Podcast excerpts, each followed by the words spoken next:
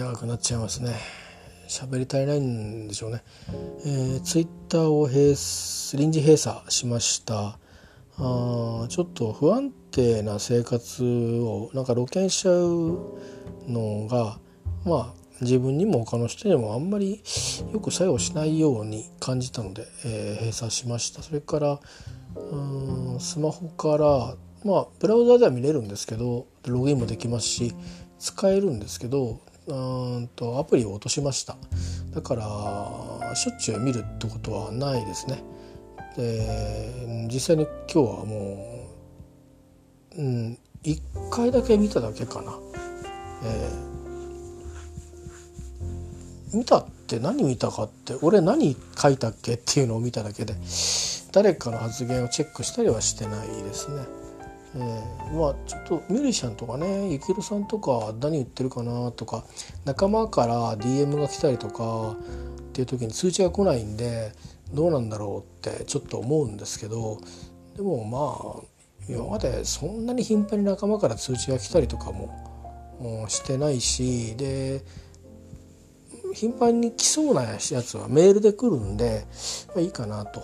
思ってますけどとりあえずね。まあ思い切って閉鎖なんだからあのえ臨時閉鎖なんだからあの、まあ、一応テンポラリークローズというふうにしてありますけど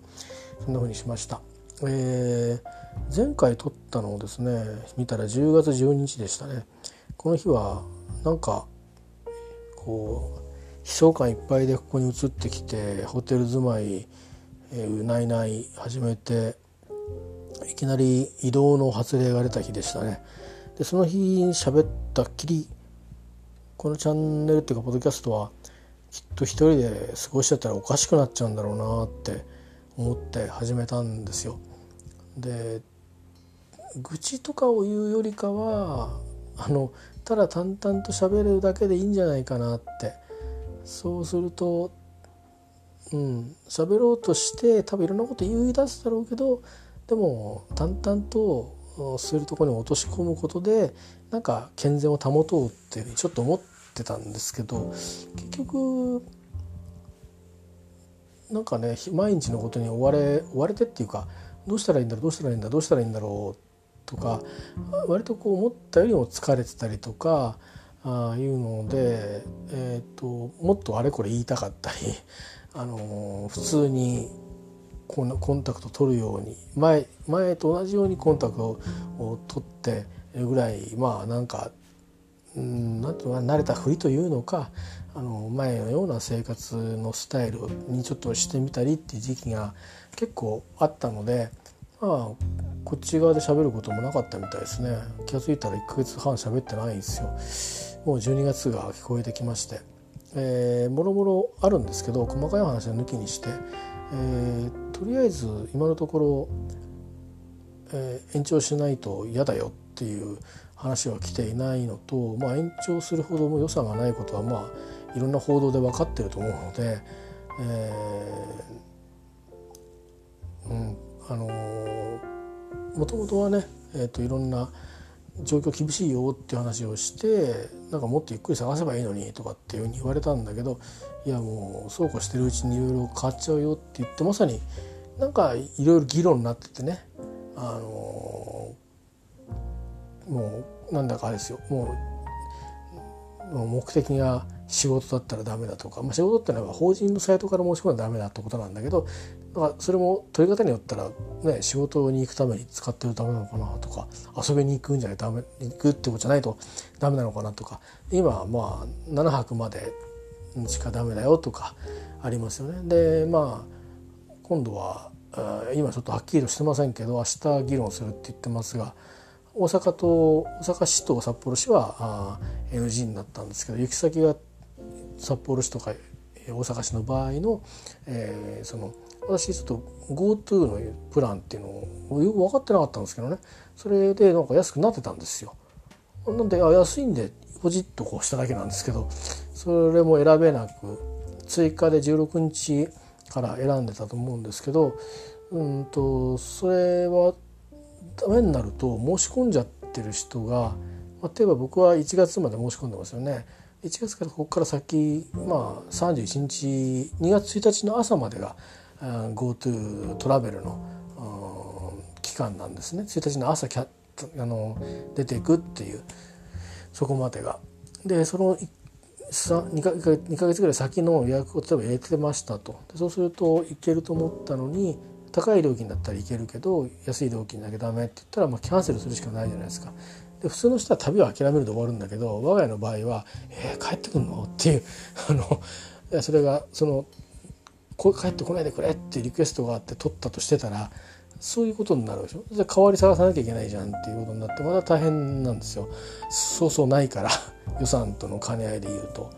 普通の暮らしをしながら、ね、食べてまあ、人間としての最低限度の生活をしようとするとお金がかかるんですね。えー、でまあ無駄じゃないですかこれ生活分けてるわけだからまあ完全に倍じゃないにしてもまあまあ数倍のコストが今かけてるんですよ。えー、数倍のコストをかけて、あのー、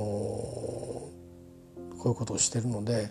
でもこれは今私は私の中の理解では、まあ、パートナーの健康維持のために、えー、でしかも今パートナーちょっと重たい病気の、えー、手術を度重ねてあの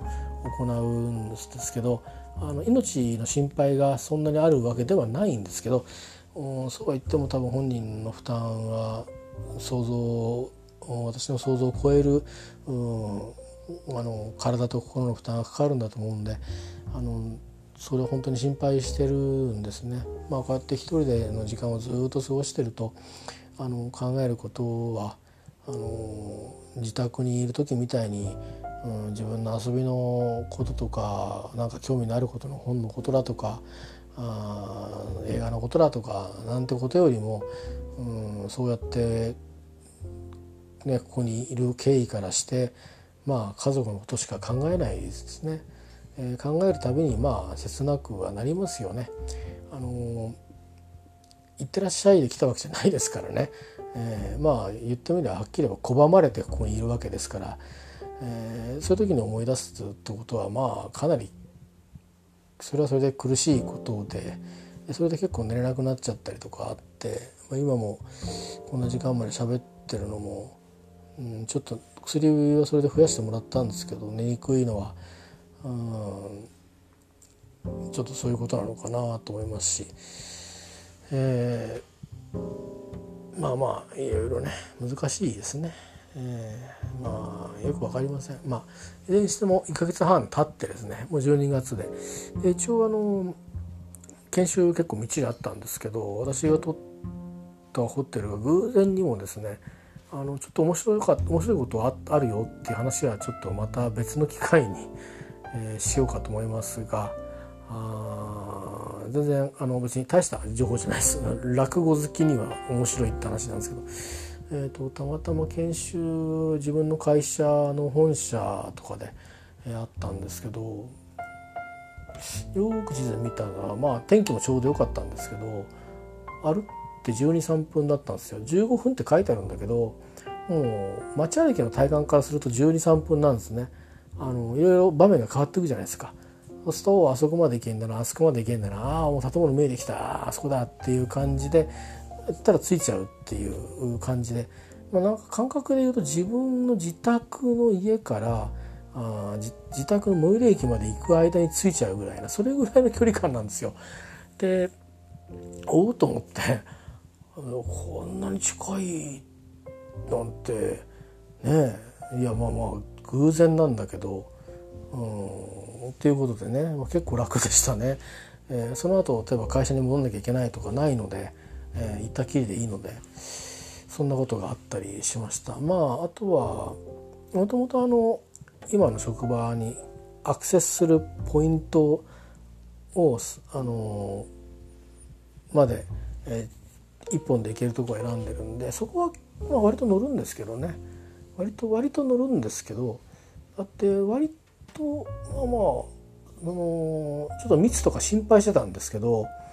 えー、過密にならないのかっていうと、まあ、割とね並行して山手線が走ってたりしてるんであの割とこう東京過ぎると、まあ、あとはもう、えー、大丈夫みたいです。で帰りは品川過ぎたらもう誰もいないみたいな感じであのスカスカで、えー、あの来れるんでちょっと心配したんですけどね混雑は。それからまあ、夜かな、まあ、ホテルに来るまで遠回りしてくればまあいいんですけど本当に誰もいないところにまあ道路は通ってますけど誰もいないところでわーっと来れるんですけど、まあ、近い道で来ると、まあ、飲み屋街をわーっと通過してくるんですね。まあ、飲み屋街もまあ2ブロック過ぎたらもうあとはオフィス街になるんで大丈夫なんですけどうんまあそんなところで、えー、暮らしております。えー、間もなく10分、過ぎましたねこれぐらいにしとくのがいいと思うので、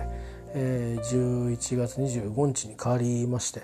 えー、一応ですね私もどこに次あの、まあ、間に入ってる部署もあったり人事部が入ってたりしてなんかそこをお抱えでいろいろ心配してくれるのかと思うと基本的には行ってらっしゃいっていうそういうことらしいのでまあ行ったらいろんなことをあのすることになると思うんですね。単純に言えばだから人事異動っていうことです。えー、なのでうんじゃあいつからっていうことでみんなは明日から行くんですよ。で私は今のところ調整中っていうことなんですけど希望日がね1ヶ月ぐらい先なの。あの1ヶ月先なんですよ。で別に僕はいいんですけど全然、えー、なんでそうなるのかも分か分かるしからくりは。分かるんですけどまあまあこの間に入ってる現場のうん担当の方たちは役割上それしんどいなっていうことで調整すると言ってるのでもう少し早くなるとは思います。えー、だしなんかいいからとにかくなんか会議参加させろぐらいなことも言ってるって言ってましたんでそれ嫌だなと思ったんですけどね。ちゃんとなんか一応この人来ますからみたいな感じで席ここですからみたいな。で一応この人に聞いてくださいみたいな。せめて面倒しはねなんかいきなり来だして別にみんなに紹介してくる必要はないんですけどもうおじさんなんで、えー、だしあのもう世代代わりしてるから知ってる人ほとんどいないんですよ。たまたまそこは割と知ってる人が割といるかなって感じの、えー、ところだしまあどれだけ癖のある人がいるのかまあまあかなり癖のあるところの部署にいたのですけどまあ上には上はいるんだろうなと思うのであのきっとまたそれはそれなりに。まああの、うん、今の今の今の上司からも、まあ、人間関係気をつけなさいねと。前の上司からも言われたんですけど、うんまあ、やっぱこうやっぱ言い方とかがちょっとね、えー、あるんじゃないですかね。また今の上司からはあの今こう時間気にしてますけど、あのまあ、情報過多、まあ喋りすぎっていうのかな。いらない情報をうるさいっていうところあるよねっうんまあご家庭のこともいろいろちょっと聞いたけどまあまあそういうのを注意された方がいいですよねって2回ぐらい言われたから あのやっぱりその人嫌だったんだろうねきっとね。あの僕はいいんですけどねなんて言ってたけどよくなかったんじゃないかなと思って。言われてみてなんかちょっと傷つきましたけどでもうんね家族から言われてまあまあそれは、うん、言われてる、うん、それはそれで、うん、ああそうかと思ったりしてたことはそういう免疫はあるけど、うん、職場でメール長いなって言われることとあのあなたの話は情報型だって面と向かって言われるのとはまたちょっと違うものがあるしあのこれまでずっと長い付き合いがあった人に言われるわけでもなく、うん、この1ヶ月で出会った人にズバッとこう言われるっていうのはあのなかなかねショックでしたけどでもまあ言ってくれる人ってなかなかいないのでねもうこれぐらいのおじさんになっちゃうと。別にだってほっといたって死ぬんでしょっていうかいずれいなくなるんでしょっていうことでしかないので言ってもしょうがねえあいつは みたいなことになるんですよ結構癖がある人もいるんで僕もそうやって思われてるかもしれないですけどねある人には、うん、あいつすぐ噛みつくからななんてね、えー、あるんですけどまあ言ってもらっただけありがたいなと本当に思ったんであのそんなようにあの返答しましたけど。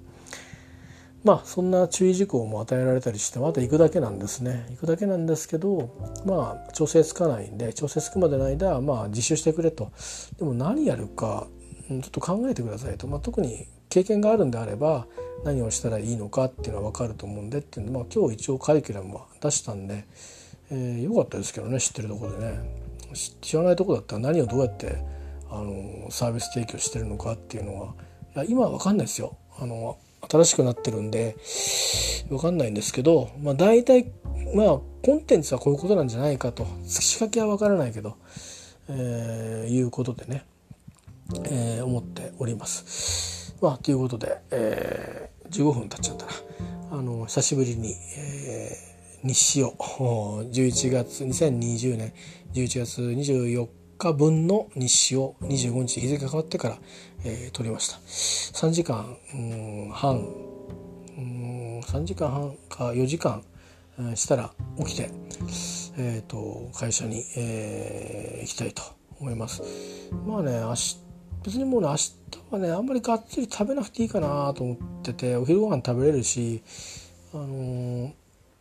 うんまあパンかなんかこうパクつけばいいんででパンはあるんでね下降りてってパン取って着替えていければいいから。そうなんだよな。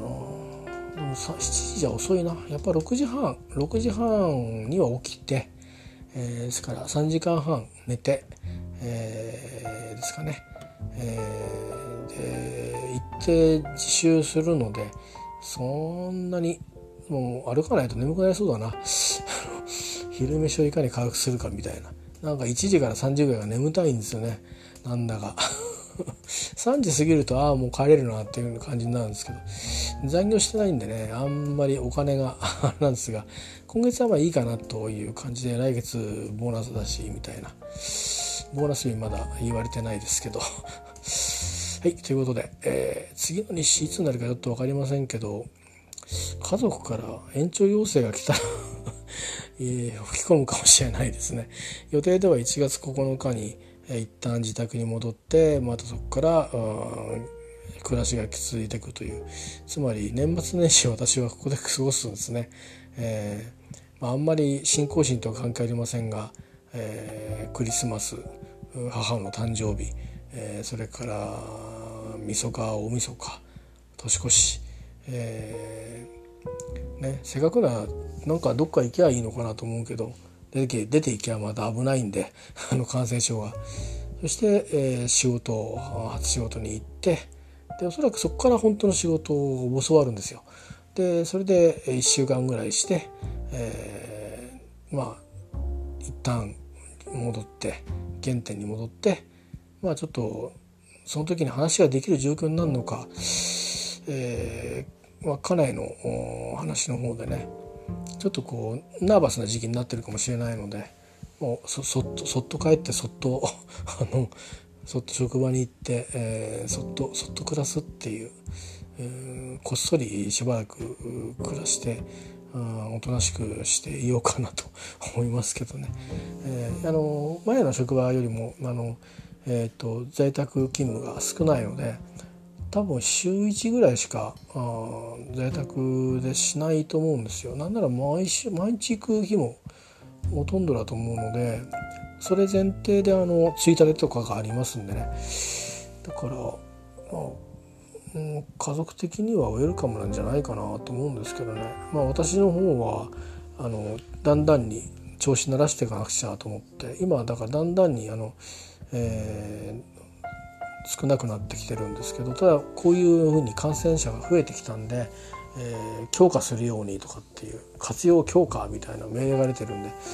一応まあ週2日ぐらい入れていいよって言われているのでそういうふうにしてあのしばらくの間やるんですけど配属されてからどれぐらいなペースになるか分かんないですけど前担当だったあの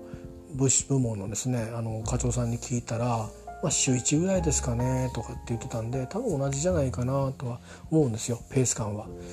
じゃないとねいないとやっぱり使えないシステムがあるんでねあのものを作るのに。だからうんあのあとはやっぱりマシンルーム入んないととかあると思うんで、うんえー、そんなことでございます。えー、20分近くなっちゃったね、えー、ではあ今日の日誌を終わります、えー、おやすみなさい。えっ、ー、とこれ着直すことがもしあったらどんな心境でこれ着直してるかな？どういう状況になった時にどこでどういうふうに聞いてるか分かんないけどうんもし聞いてるってことは生きてるってことだからうんよく頑張ったと言ってあげたいと思います。うんくったらないことかもしれないけどただ生きるっていうことは重たいなと思う日々でもありますね。やりたいことにチャンスをもらってるっていうすっごくいい話の片方は最悪なわけですよ ものすごく最悪なわけですよね。なんか自分がやってきたこと全部間違ってたんだっていうことを抱えてるわけですね今。でそれはお前のせいだよっていう部分ともうかんまあどっかで誤解されてしまってるところででどれも今から取り返しがつかないものなんですね。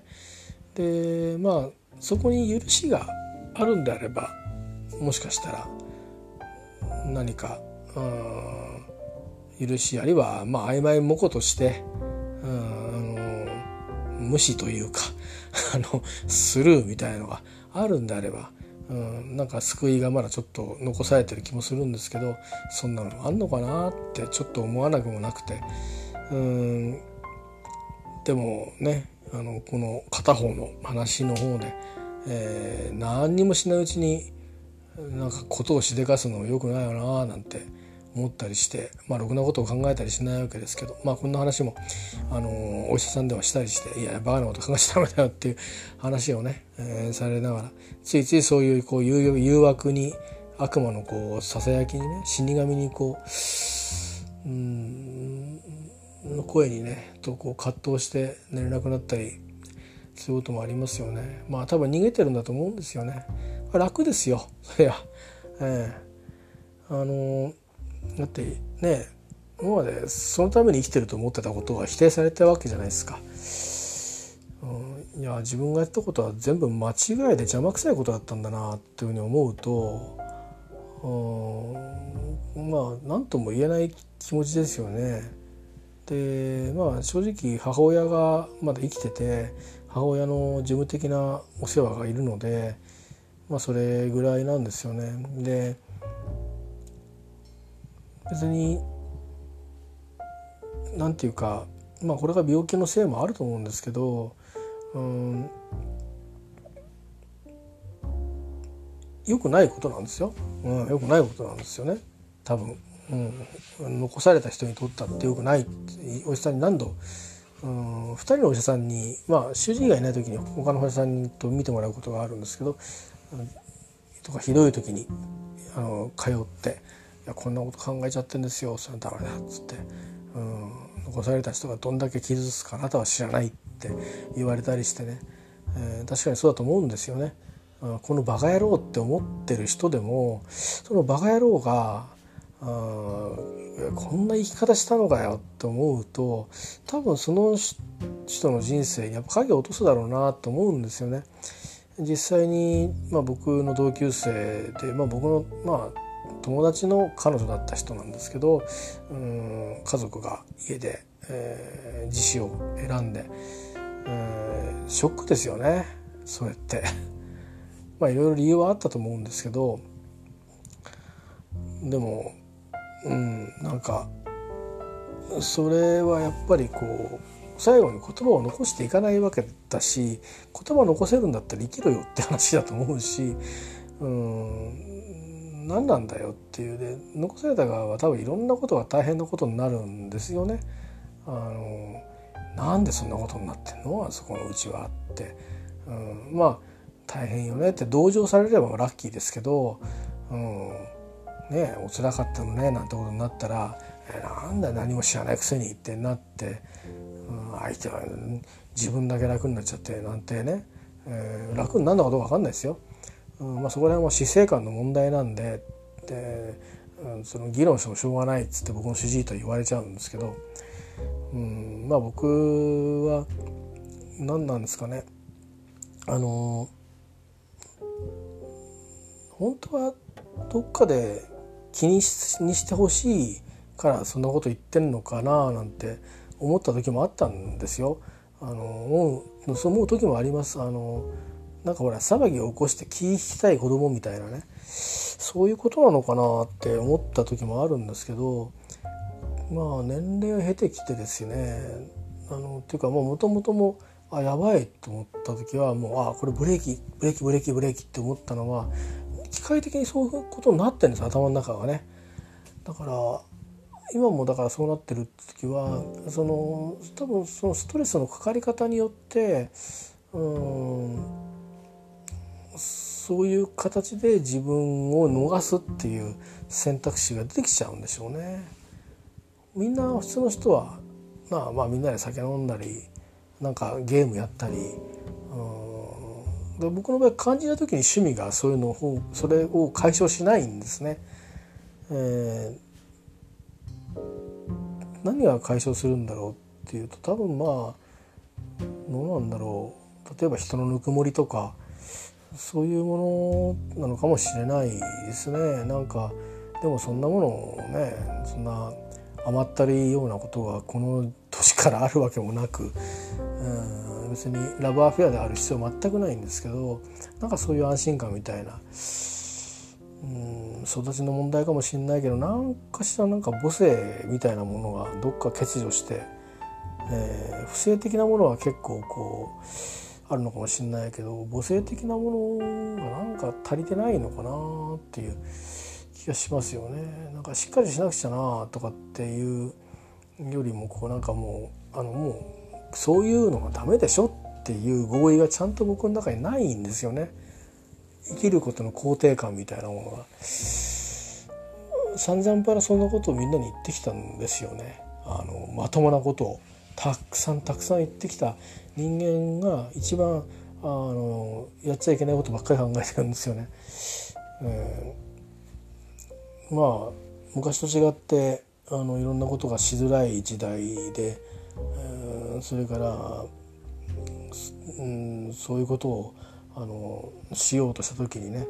あのうかつなとこでやるともうえらい大変なもん迷惑なことになるわけですよね。えー、そういうこともあって、うん、迷惑は迷惑だけど、まあ、どういいかに極小化するかみたいなあことをまで考えちゃったり してね。それも変でしょ、うん、病気病気じゃねえかなと思うんですよね、まあ、だから時々話をするんですよ。こんなこと考えちゃったんですけどとかこんなこと調べちゃってこういうふうにしたらうまくいくってことまで分かっちゃったんですけどとかって、えー、言うと「うんやめとけ」って言われて終わっちゃうんですけどね、えー、まあでもまあまあ僕にとってみると何て言うのかな今は逃げ場がどこにもないので家庭にもないし、うん、職場にもないんですね。でそのこと話したら「病気じゃんお前」ってなって誤解されちゃうと思うんですよ。別に病気とは思わないんですね。割と正気ですよ。コントロールしてるからね。なんかあの最後の最後もやることをどうしてもなくなったらそうしようみたいな。なんかそのなんだろう。そういうふうに考えてあるからもうあとは怖いことは何もないぞと。やるだけやるぞみたいなその仕事のことも家庭のことも何がこれから起きるかわからないしこれからは僕は衰えていく一方だし立場も弱くなっていく一方の中でうん頑張って耐えていこうとか耐えるっていうかむしろあの、うん、何か何か作っていこうとか誰かの役に立っていきたいっていう気持ちで生きていくんですけどとか誰かの迷惑にならないよっていうふうに生き直そうというふうに思うんですけどでもそれでもうまくいかなかった時にねうんただこう落ち込んで邪魔にされて、えー、孤立して人生が終わるっていうのはでそれでも皆さん生きられていくわけじゃないですか。だけど僕は多分耐えられないなって今は思ってるんですよ。その時になったら耐えるしかないかもしれないですけどね。だかその急さによってはやる義務がたくさんあって逃げられないっていうことでね、えー、ちょっとこうモラトリアムな時間があるかもしれませんけどでその時期間になんか考え方変わって まあいいかっていうことにえっていうかまあじじになっていくともう体力がないから、うん、あの誰かに誰かを巻き込まないけどそんなことできなくなっちゃうからね、うん、だからまあそういう意味じゃ体力があるうちじゃないとできない選択肢なんでまあまあ限られてる話なんですけどでもまあ僕にとってみると、うん、世間の人や家族が聞けば何言ってんだっていう話ではあるんですけどその逃げがあるからなんか持ってるところはあるんですよね。に逃げ逃げ場所があるっていうかこれがなかったら僕今逃げ場所ないんですよね。えー、あの本当快適な場所で過ごしてるんだと思うんですよ傍から見ると。だけどうん痛くている場所ではないわけですよ。えー、あの非常によくしてもらってますけどねお金払ってるからったって別にそんなに高額なホテルじゃないですからその割にはね、まあ、来やすく、うん、過ごさせてもらってます。うんだけどねあのどうですかねなんか自分が思うのは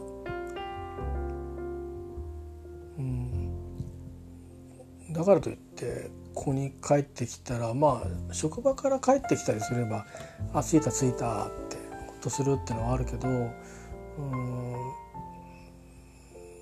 前はあんまりあの思わなかったんですけど入院とかした時には今はうちに帰れないって何なんだろうって思ってますね。あの何なんだろうっていうかあそれこれって大きいなって入院してる時に「今週は帰ってこないで」って言われたり、えー、それから「まだ退院しないで」って言われたりしたことがあったんですよ。それも結構傷ついたんですけどうんでも嫌だったんでしょうね。えー、で今はもうそれまんままん丸でこうこっちに来てるわけででだけど病院とかってもうまさにそのあと2駅行ったら自分家みたいなとこまで行くわけですよね。でだけどそれで帰ってくるんですよね。でそういう時にふとこう俺何やってんだろうって 思いますよねそれは人間だから。うん俺が悪くてもね自分が悪くても悪いというか悪悪いはいい悪いっていうか、まあ、自分に原因が多かったどうもありそうだなっていうことは分かっててはいても分か納得して、えー、こういう分離した生活をしているとはいえうん連絡さえ取っちゃいけないっていう状況はねまあ今ちょっと特別なんでねその病気のこともあるのでそれはそれで取れないんですけど刺激になっちゃうんでね。でも刺激になっちゃう俺って何なんだと思って。でもそういうことされたら嫌だと思うんですね。そういうことする言うから嫌だとも言うし、うん、だからまあ黙ってでしょうね、えー、そうなったらね、うん、でもこの辛さも多分わからないんだと思うんですよね。あのこういうことを考えるっていうのは行きたいんだと思うんですよとっても行きたいんだと思うんですけどうんとっても行きたいと思うにはあまりにも失う失い方があのとてつもなくあの衝撃的なあのえすごくダメージがでかいっていうことでだと思うんですよね。でその先あと生きてく時に当然オブリゲーションを持ってきますし、えー、そのオブリゲーションを追っていくことに俺が納得できるかなとか自信が全くないですしそれから結局いろんなものをこう、まあ、失って、えー、子供との縁だけはまあ彼らには残念かもしれませんけど切れないんですよね。切れないんでうんあの真剣持つ持たない関係なく切れないんですよ。だから僕がヘマなことすると彼らのその何て言うかななんかいろんなとこから調べに来た時にああこのお父さんこうしたのねとかっていうことになるわけですよね。でそのことのためだけになんか俺は生きながらえていくのかっていうのを考えると気が重たくて正直。うん、ねなんかそれも虚しいのにそのためにやるっていうのは俺に愛がないのかなとかって自分で思うんですけどね。愛情があったらそれぐらい平気だよっていうことなのかもしれないんだけどいやもしかしたら、うん、それのためだけに別に目の前で何か何かが展開していくわけでもない。もうすごく距離離れて勝手にそれぞれが生活を作り上がっていく中で、えーうん、まああの何事も起きないように、えー、してあげるっていうためだけに僕はあの生きながらえていくっていうか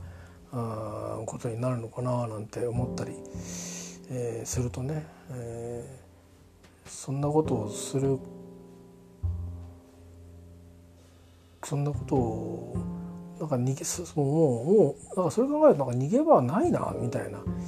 感じになってあの息苦しくなっちゃったりして寝られなくなっちゃったりするんですよね。あの時たま考えちゃうんですよねそういうの。うんまあ今日は考えないようにしてないと思いたいと思いますけど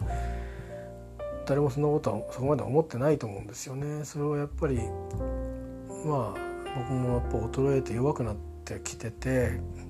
気持ちも弱くなってきてるしましては今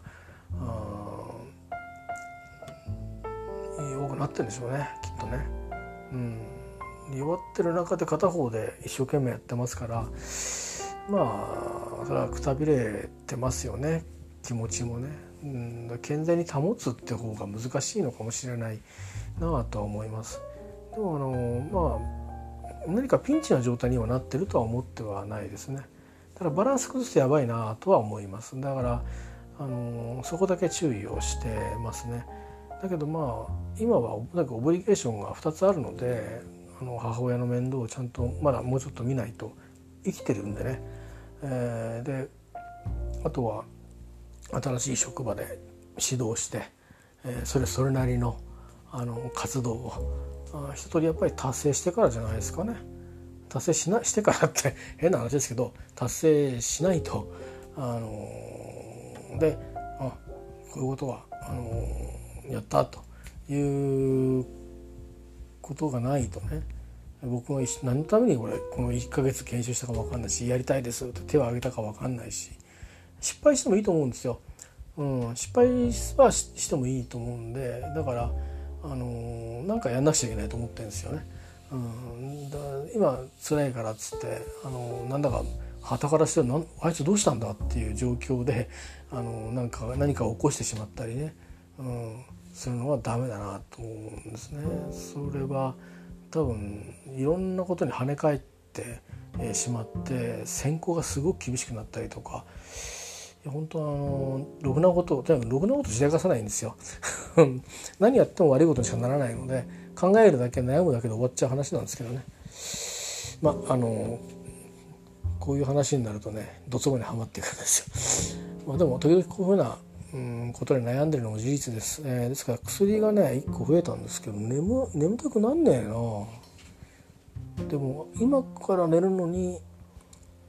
もう一つ薬を飲むと起きれないと困るからこのまま寝たいと思います。ではなんだか秘密の誰にも告知をしていない僕の日誌を終わります。